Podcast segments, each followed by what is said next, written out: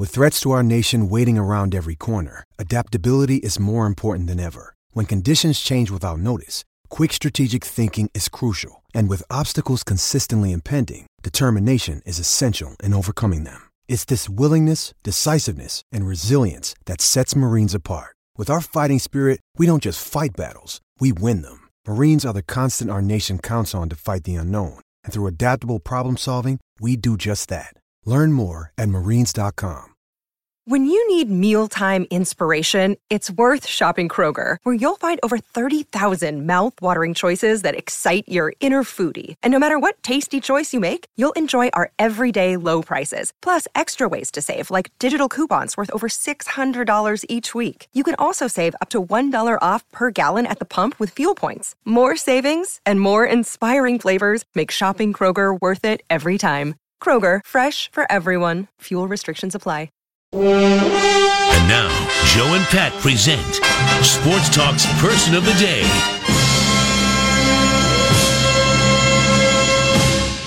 Prime afternoon to add to that total, and there it is. Left field, long gone. Another home run. The Brewers have two this inning and grab an early 3 0 lead against Jose Quintana. Craig Counsell, he's done it again. Look at that one fly. Second home run and as many at bats. And Ryan Braun gives Milwaukee a 5 0 advantage. Hear a boo in the background there of uh, Jose Quintana there. Yeah. Manny and I both said the same thing, man. Uh, effing can roll. Quintana, but uh, roll, man. they were saying it for a different reason in Wrigley Wrigley Field today. Uh, Quintana got ripped up. He's been pretty. He's had a couple of good games, but he's been pretty rotten. What was interesting is uh, Ryan Braun before today was three for twenty one against him. Uh, I hadn't hadn't hit him at all, but he just he laid to him right in the middle of the plate, and Braun killed both of them. Uh, not what he was, obviously, image wise or anything else. Uh, 2011, he was uh, 33 home runs, 111 RBIs, beat out Matt Kemp for the MVP. 2011, right? That was his MVP year. Yes. Next year, he went 41 and 112, and then we found out he was on steroids. Now he he beat the steroid thing once, right? Because he got the the the vial had been left and yeah, did we blame the mailman? We blamed Yeah, the we mailman. blamed It's like the handler was but then they, didn't they- handle it properly. They uh, got the him. Uh, they got him again, and uh, turned out he was uh, he was a steroid cheater. And it, it in night in 2013 he served the suspension and only played in 61 games. And uh, you know what? He had a whole lot to do with the uh, to me the suspension going from 50 games to 80. Don't you think? That uh, player that important got the suspension Yeah. uh, raised from uh, 50 games to 80. And uh, Because it was him and wasn't it Melky when they when Melky was still kind of an all star? Weren't they around the same time? Yeah, and Melky got to play in the po- wasn't Melky playing in the postseason? No, remember he he could have, but the And, yeah. Giants elected not to Not put to him on the play, yeah, playoff that's roster. right. Yep. Uh, anyway, he uh, the fact that he's still with the Braves is amazing. Uh, this year he's got 14 home runs and uh, 46 RBIs, hitting about 255. Obviously not what he was. How old is he now? Uh, he was early Mid-thirties, 30s. yeah. He's uh, first game is 24 years old when he played his first game, 1983. So uh, he's, uh, he's 35, about, uh, yeah. 30. He'll be 35 in November. And I, the looking up uh, both the baseball almanac page and his wiki page said his nickname is the Hebrew Hammer. Did you ever hear that? No, I have never never, heard had. that. Who came up with the Hebrew Hammer? I like it though. Well, you know, I mean, it's a little ethnic, isn't it? Yeah, I mean, he's a, uh, what are we supposed to be alarmed that there's a Jew playing in uh, Major League Baseball? Uh, you ever hear of Sandy first. Koufax, the Hebrew Hammer? Sean or, Green was or the the, other one, other right? nickname they suggest is Ocho because he wears number eight. No, No. I haven't heard that either. Nope. I, if you got a nickname, I have to have heard of it. I, yes, Else exactly. it's not your nickname. A lot of fans have comes. given him You think nicknames. Bob Uecker, Uecker has ever said, "Here comes the Hebrew Hammer." Actually, Maybe I probably could believe you Yeah, dropping that one probably in. Could have done that. Uh, he had a little audio, by the way, after the game today. my heart, and I would bet my life that this substance never entered my body at any point. Got it. Okay. Thanks, Ryan. But now that I've been accused, I might as well start using it. Uh, so I got caught. Okay. It is amazing why they don't say no comment. He got the big contract, though, based on his steroid performances because you know what he's making this year? 20. Ooh. The last mm. three years of this long term deal, he's making 20, Well, 20, and 20. There was a rumor that, and this was, I think, before the Dodgers became the perennial power in the National League, that they wanted him, but they didn't. They didn't want to take on all the money, and Milwaukee wasn't willing to trade him and eat some of the salary. I remember that rumor a couple of years ago. I will say this: I'd rather watch Ryan Braun and the Brewers take BP than the Twins. What is- so what is going on? Special broadcast uh, for an hour before the game of the Twins taking BP. Why? I think to create excitement. Okay. And except I looked up and I love this guy. Okay, I, I think he's great. But Bobby Wilson was taking BP. Oh, we got to get I'm that. not gonna. I'm not gonna sit here fixated on Bobby Wilson taking it. Could you imagine the dad that's at home right now with the kid, and he says, Mm-hmm. "You know what, Billy? We were going to stay home tonight, but damn it, get in the car. I just watched Bobby take some BP." I remember going on my early years traveling with the Twins. Uh, and the Red Sox took BP in a very strange way. They would a guy'd hit for five minutes. He did. They didn't pop, jump in, and jump out of the cage. You know, Jim Rice would take five minutes of BP. Freddie Lynn would take five minutes of BP. That's when they had the lineup when Butch Hobson was hitting ninth. This was later and and, and drove in 100 runs. Uh, you know, that was a pretty good lineup. The one that choked right. and uh, they'd take BP, and then our and Lynn in five minutes had hit twelve home runs, and Rice in five minutes had hit fourteen home runs because he'd hit them over the wall, and and they'd probably hit. That lineup, they probably hit 110 home runs in BP. The Twins had hit three. I remember going, watching them saying, you know, Bobby Darwin might hit. This was after Bobby Darwin. Bobby wasn't there anymore. So they had nobody who could hit home run. And they did like, these, the Reds, I go, whoom, whoom. You'd say, gee, I wonder who's going to win tonight. Right. You know, although 77, I was in there with the Twins and they got 35 hits in a doubleheader and beat them twice.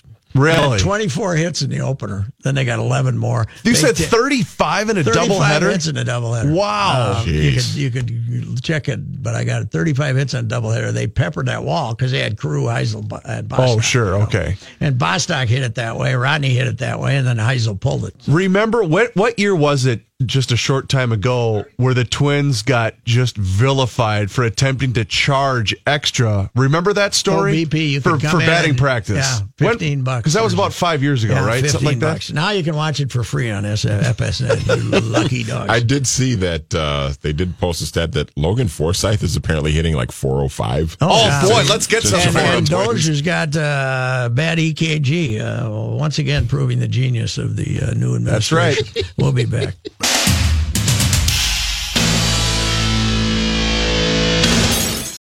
Part of the murderer's row of ball talk. Play ball! Here's legendary pitcher and broadcaster Jim Kaat Batter up! on the ride with Royce. Jim, that's a little distressing news about Brian Dozier that uh, he's going to have to have a little more of a heart checkup after a bad EKG after his uh, dizziness last night. Yeah, that is. That's sad. It uh, kind of puts the game of baseball in perspective. One of the Indians outfielders, I think. Oh is, yeah, Uh, Leonys Martin. had, they said he had a bacterial infection and almost killed him. yeah. Well, I had a friend here in Vermont that had that. A uh, bacteria got into his heart, and uh, boy, he was he was touch and go for a long time. He's okay now, but uh, yeah, that that kind of puts uh, much as we, you know. Jaw back and forth about the game because we love the game, but it does put it in perspective. That was uh, I've been rooting for the Nats. You know, I'd love to see Washington go to the uh, World Series for the first time since 1933. Now they did not have a, uh team there for a lot of years, but uh, that one in the Wrigley Field the other night took care of them. I think. Wow. Well, I just sent out a tweet. You know, I said baseball is the only business probably that pays its warm up act more than the main attraction, which are late game heroics. Yes. They pay big money, 25 million, 30 million to the starters just to kind of warm up the audience. And then all the action happens when they're gone. Yeah. And uh, I guess my feelings toward the Nationals, I understand your sentiment, but I kind of lost my uh, my love for them when they uh, when they took Strasburg out of the rotation. Yeah. They had a Yeah. legitimate chance to go, and it's like, well, we'll get back again. And I I know enough about that from when we got there in '65. And I we had a good team. I said, well, we'll get back. And then 17 years later, I finally did get back in my last year. But uh, they're a mystery. Those Nationals. When you look at the individual players, and and I know they've had some bullpen issues, but uh, they just don't seem to be getting it done. I mean, who'd have thought this time of the year we'd be talking about Atlanta and Oakland maybe printing uh, World Series tickets? Boy, that Oakland, that, that Atlanta's got some athletes. Whew. They do, and I and I've been trying to follow the Oakland A's a bit too, and uh, Oh, They're, they're you know they're kind of playing with house money. Nobody expects them, but they hate to do anything. But they really have some good young talent. And then this uh, Blake Treinen comes in. Man, he has been some closer. Uh, Yeah, I watched him finish off a couple games lately. So, you know, they might be there to stay. Of course, September's a whole different month when uh, Man, you start to sense what's at the finish line. Then you know, not every team gets comfortable. Man, he was just pointing out to us how much that Oakland team strikes out, though. Man, talk about a hit hit the ball out of the park or uh, or uh, strike out. Uh, that is a uh, unbelievable lineup the way they're striking out. Well, they fit the mold, don't they? Yeah. I mean, that's kind of the modern game: uh, strikeout, walk, home run, and all the analytics geniuses say it's easier to score, you know, a run with one swing instead of sticking around trying to put three together. I'm glad that uh, Tito Francona doesn't feel that way. He's got some guys can put it in play like Brantley, Ramirez, and Lindor, and he still and they steal bases and they run the bases well, so they still play a little more what we would call traditional baseball than just wail and bail and hope you hit a couple out. Hey Jim, uh, I know there wasn't a pitch limit when you pitched. I know Scherzer was, I guess, one fifteen or something, and they took him out after pitching great. What uh, it was? Was there any? Did anybody even know how many pitches had been thrown uh, when you, if you would have went pitched eight innings like that? Would have anybody? And you pitched hundred, throwing 130 innings? Would anybody even known it? We never found out till the day after, you know. And I, in fact, I have the box score of the game two of the World Series. I never, I never knew it was a complete game. I threw 108. Uh, I've thrown anywhere, I think, from 75 to 150 in a nine inning game, and then there were several extra inning games, uh, which ended up being complete games. But the next day's starting pitcher kept this chart of uh, the different pitches and where the hitter hit the ball. And then the next day you would find out, okay, you threw uh, 112 pitches and so many of them were fastballs, so many of them were strikes. So you reviewed it, but nobody kept track, um, uh, you know, during the game. Now, Timmy McCarver said, and I was talking to Bob Gibson about this also, that they had a pitching coach named Howie Pollet back in the 60s. Yeah, I remember and- him. I remember getting his said they- baseball card. Yeah, a left-hand pitcher, and, Yeah. and Gibby was saying they did count pitches. He was up to 180 one night something. Well, I used to go in I and ask- remember, uh, I used to go in and ask Herbie Carneal, uh, you know, because Herbie kept the, he always uh, kept pitches, and I'd go in. But as, Yeah. as a reporter, I never kept my own. But I'd go in, Herbie, how many pitches is that guy throwing? Just out of Yeah. just out of Well, curiosity. you know the, the the pitch count thing, and when I coached, what I would pay attention to, and I told Pete Rose, you know, if a guy had, if he labored in some early innings, like the late Del Wilber, I don't know if you Mm-hmm. Remember that name. He was my Sure. AAA manager, and he said, "I'll let you work out of two jams." oh, really? When you get in that third one, he said, then I'm not too comfortable, so I might make a move. but but it wasn't counting pitches. It was you know how stressful were the early innings? Did you labor through the early innings, bases loaded, two on? Now all of a sudden, when you get to the fifth inning, yeah, you probably already pitched the equivalent of eight. So you pay attention to that. But if a guy is cruising along like Scherzer and Mad Bum and Kershaw yeah. they're cruising along, and, and in Kershaw's case last night, I mean, they don't have Kenley Jansen anymore. So I had said, boy, if if uh, if I'm the pitching coach, I stop counting pitches after the seventh inning, and then when they say how many he's got, I say 85. He's got plenty left. Uh, what uh, did? Uh, let's say you threw 132, 33. Would you would you sometimes skip the throwing between starts, or uh, you know, I mean, no, did I you think, feel the I difference? What, what we did when you had a short start, and unfortunately, I had several of those is we would pitch batting practice between starts. you know, you'd go three innings or something, or Sam would say, now look, they got a couple lefties there, so instead of doing your throwing between starts, Yeah. why don't you go down to the bullpen in case I need you, and then if you don't, come in. And there were even cases, I remember in 67, I got off to a horrible start, and uh, then Sam was let go, and Cal Ermer came in, and I we had a game against the White Sox. We were getting blown out, and I had told uh, Cal, I said, "Look, if uh, I'm pretty sure Cal was still manager, was the manager then, not Sam." I said, "If it's a blowout game, I'd love to pitch a couple innings near the end of the game and and see if I can't get straightened out." Well, I think I was one and eight. And I went in and I gave up like two home runs to Tommy McCraw, home run to Gary Peters. I gave up a ton of runs, but I kind of found something. And then I ended the season 16 and 13. Yeah. So those Well, you kind were- of, you know, going in in those situations can be helpful, but we never thought of uh, of counting pitches or restricting a pitcher because of pitches. Well, my favorite baseball moment of uh, recent years is Bumgarner pitching those five innings of relief uh, when he came in against Kansas City, and Bochy never looked at him, and he never looked at Bumgarner. No. Bochy wasn't Well, going to go over and say, yeah. Bochy wasn't going to go over and say, "You okay?" He was waiting for Bumgarner, and they, they, they just finished the game.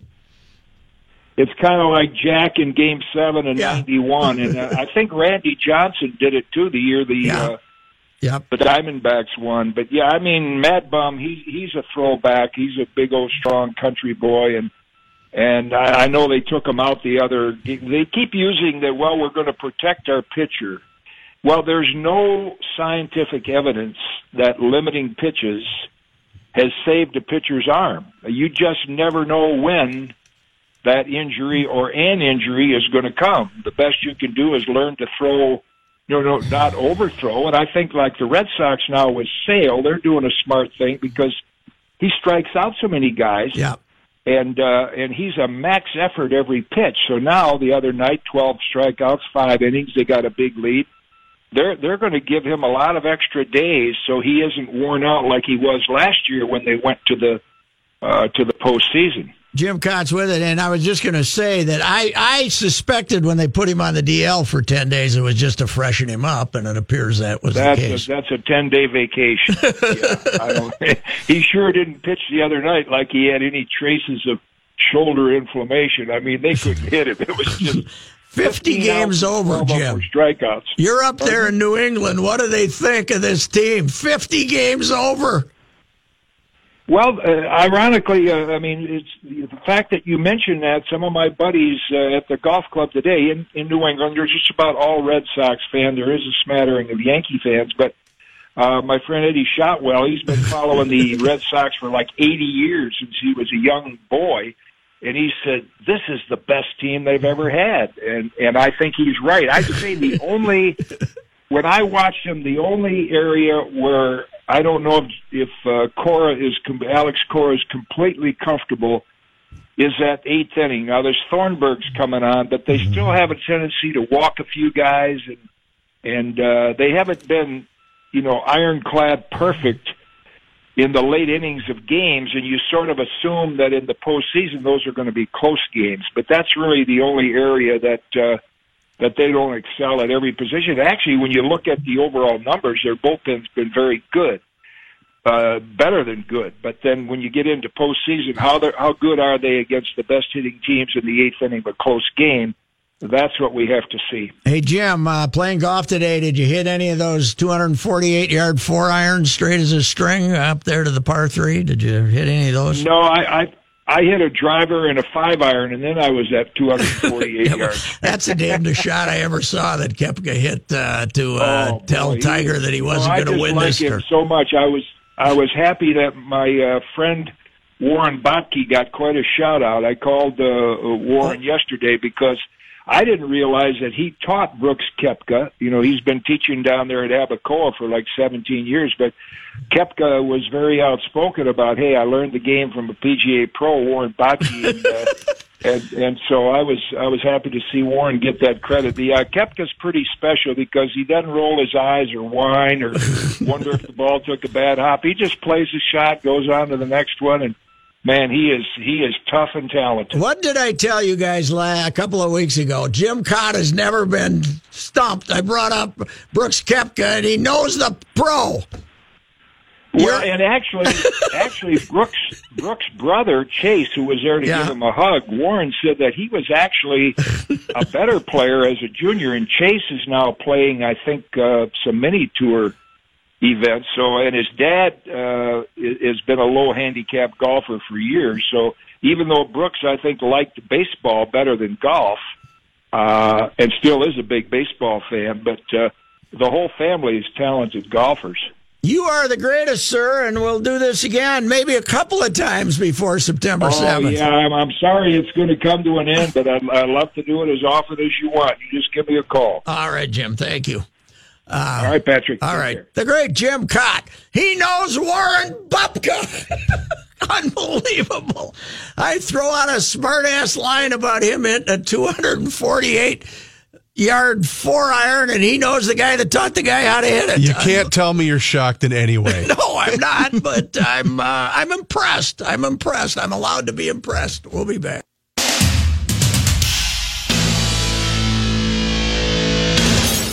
Johnny Height with a rapid fire sports update. Johnny, I got a little. Uh, Yeah.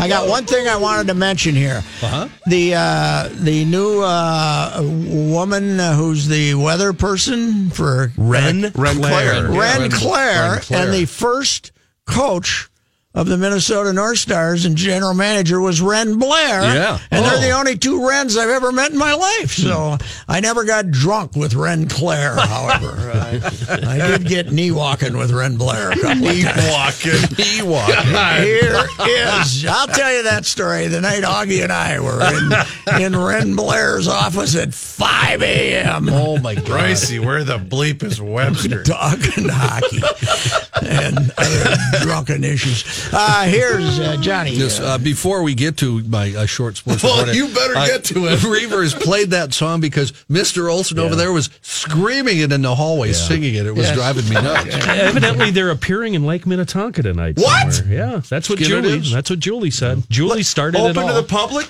No, I don't think so. Probably a private deal. private party. Uh, twi- a very good Southern band at the zoo. In fact, Mr. Reavers now will be Blackberry introducing them. Smoke. You're- Blackberry you guys Smoke, are heading so. out there. Uh, get an autograph for me, will you? John, give me ten seconds of news. Uh, Twins are playing tonight.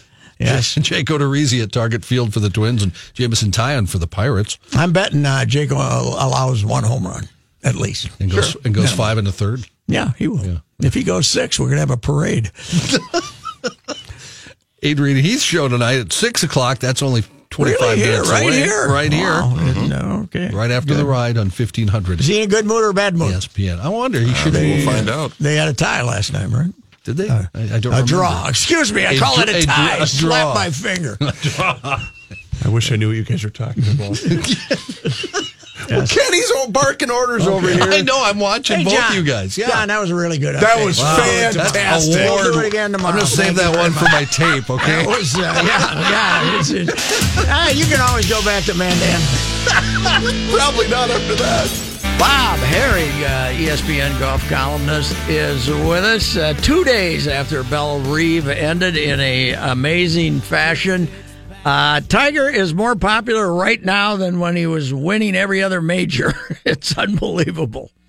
I think it's because there's a whole a whole new generation of people that um, you know getting a chance to see it for the first time. You know, there's a lot of people that uh, uh, never had a chance to watch or follow, or obviously the last five years has been pretty bleak, and uh, now for the first time they're getting to uh, see it themselves. You know, and uh, and I think to them it's pretty exciting. Obviously, uh, when he when he when he performs as he has here recently. Uh, certainly, from a noise level, uh, it seemed like a young vibe at St. Louis. You had a lot of 25 and unders out there running around, huh? Watching golf? Yeah. Yeah, it was a big. Um, they, I I don't know what it was. Uh, uh, they let in a lot of people, or you know, if they just had more room, it just seemed uh, bigger. You know, it, it was a lot like team for the Ryder Cup actually up there. You know, just uh, a, a, a, really enthusiastic group, and um, you know, it's it's the the market that hasn't had golf either, which helps. Uh, you know, they they don't have a regular tour stop in St. Louis. Um, they don't even have a Champions Tour event. And uh, it's been a long time since they've had a major, over 25 years. They did have a tour event 10 years ago, the BMW. Uh, so I think you know you add all those things in, and it makes for a uh, you know quite the quite the week of spectating. Uh, you know, uh, we won't see it again for a while, but it looks like if it if it uh, if it's not soaked and uh, allows him to shoot it right at the pin, that it's it's a very fairly worthy golf course. If if if, if the greens aren't as easy as they were.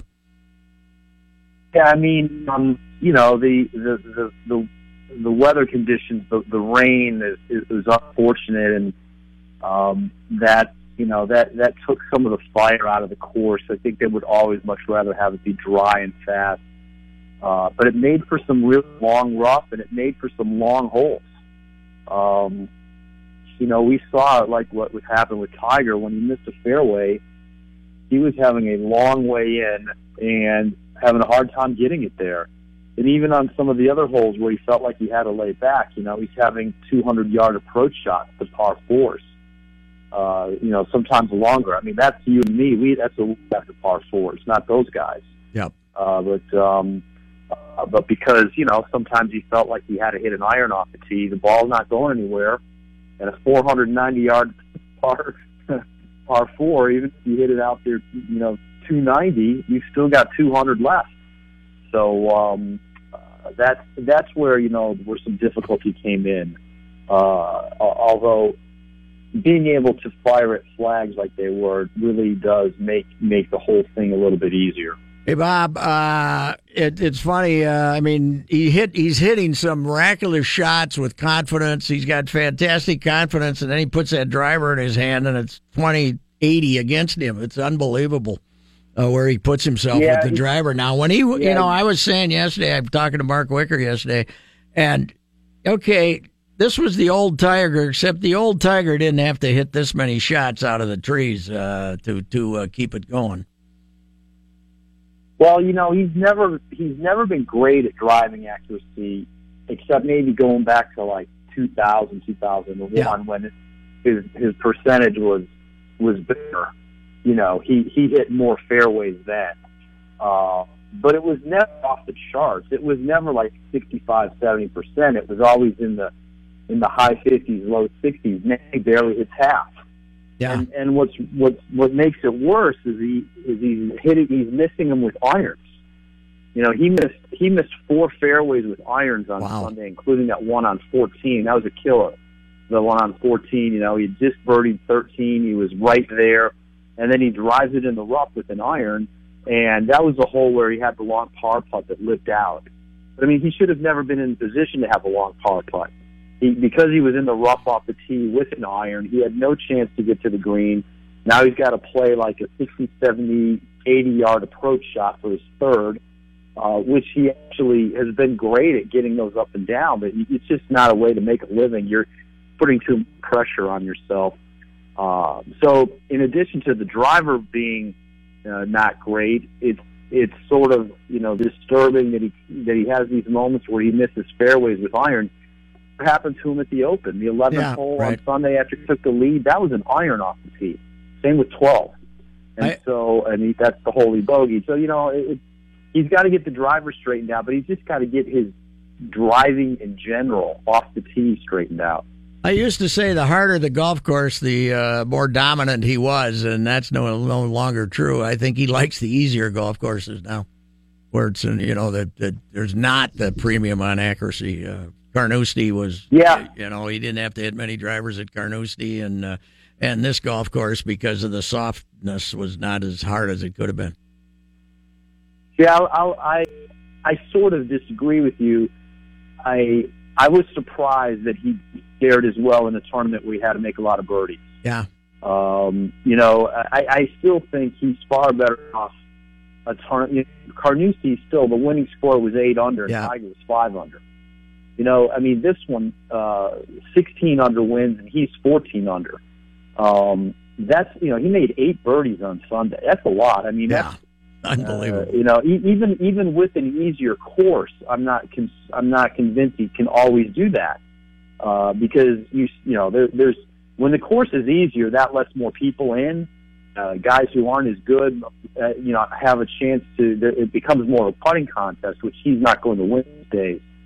So, um, uh, but it, I thought it was a good sign that he that he could that he can make a lot of birdies. I mean, he's going to have some courses coming up where that's going to be the case. I mean. Uh, uh, the tournament in Boston is one where they typically go low, uh, and uh, you know he. And if anything, he's been a little bit too afraid to to, to be aggressive, and maybe now he he realizes that that it's something that isn't going to hurt him so much if he is.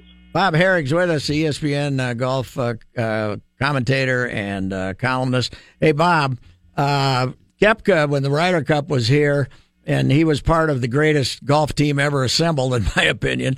Uh, but you would say, and they got this guy and this guy and this guy, and they got and they got that Koepka guy too, and he's not too bad, but uh, he was, you know, he had a hard time cracking the lineup in the uh, in the doubles portion of it and the team portion of it, and.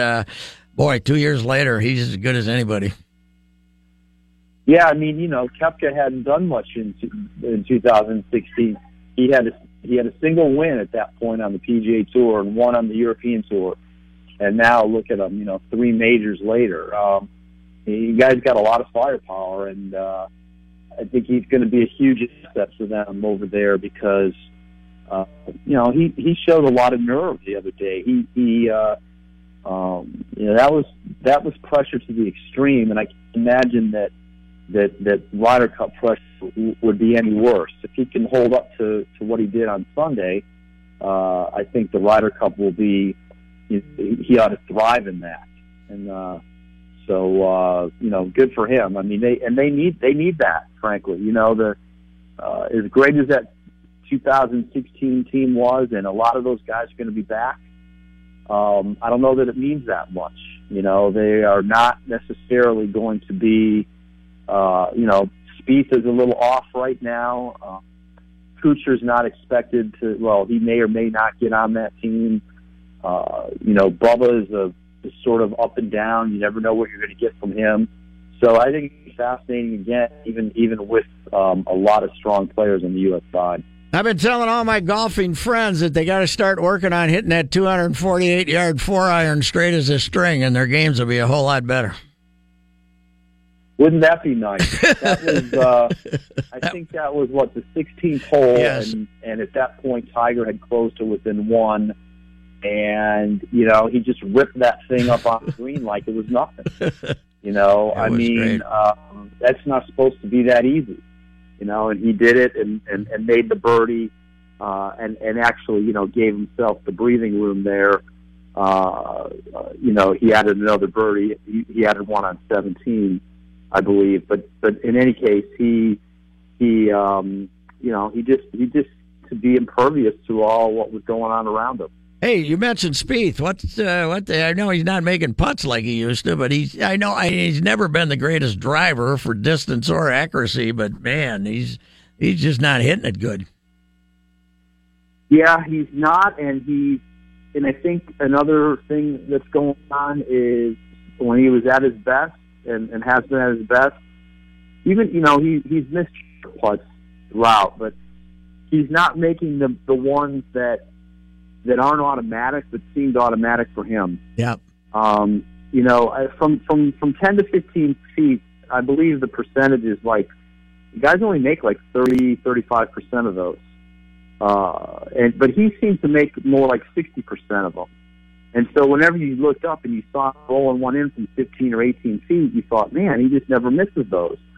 Well, he he does, but he just made more than everybody else, and those are huge difference makers in a round. I mean, you're not going to always knock it inside seat, uh, but man, when you can make that many 15 footers, it really helps. And I don't think he's making those. He misses a, he, he misses a uh, a fair number of short putts, probably more than than other players, but kind of along the lines of what he did. And then he, hit, you know, if he gets out of position on the course, which we seem to see more and more, then all of a sudden it leads to um, kind of these, you know, these these mediocre rounds. I mean, the final round at Carnoustie, he was tied for the lead. He didn't make a birdie. Yeah. You know, now look, he played really well to get in that position, and he played well at the Masters this year. Uh, but he hasn't really contended other than that, you know. So he's clearly working through issues, and um, you know, so that's that's going. There, there's a little bit of a question mark there. Uh, it'll be interesting to see how he does now in these next couple of uh, playoff events. Hey Bob, uh, who's uh, of the great ones of the seven or eight, and uh, you know the the greatest players that are out there right now? Who's the best putter? Now it comes and goes. Obviously, putting's a come and go thing, but who's who's the best putter out there now? You know what? It's hard to not think of Koepka. Yeah. How many how many four and five footers did he make for par? Yeah. You know, I mean, he just or you know he he sometimes he'd have a long um, birdie putt, 50, 60 feet, and he'd roll it up there to five feet. There's no way that's guaranteed he makes it. Or he missed a green and he hits a chip up there to five or six feet and, and he makes it. If anything, you know, his the the one part of his game that that he's really been working to to improve is the chipping, and uh, you know he's he doesn't knock them up there all the time to automatic range. You know, it's the two footers.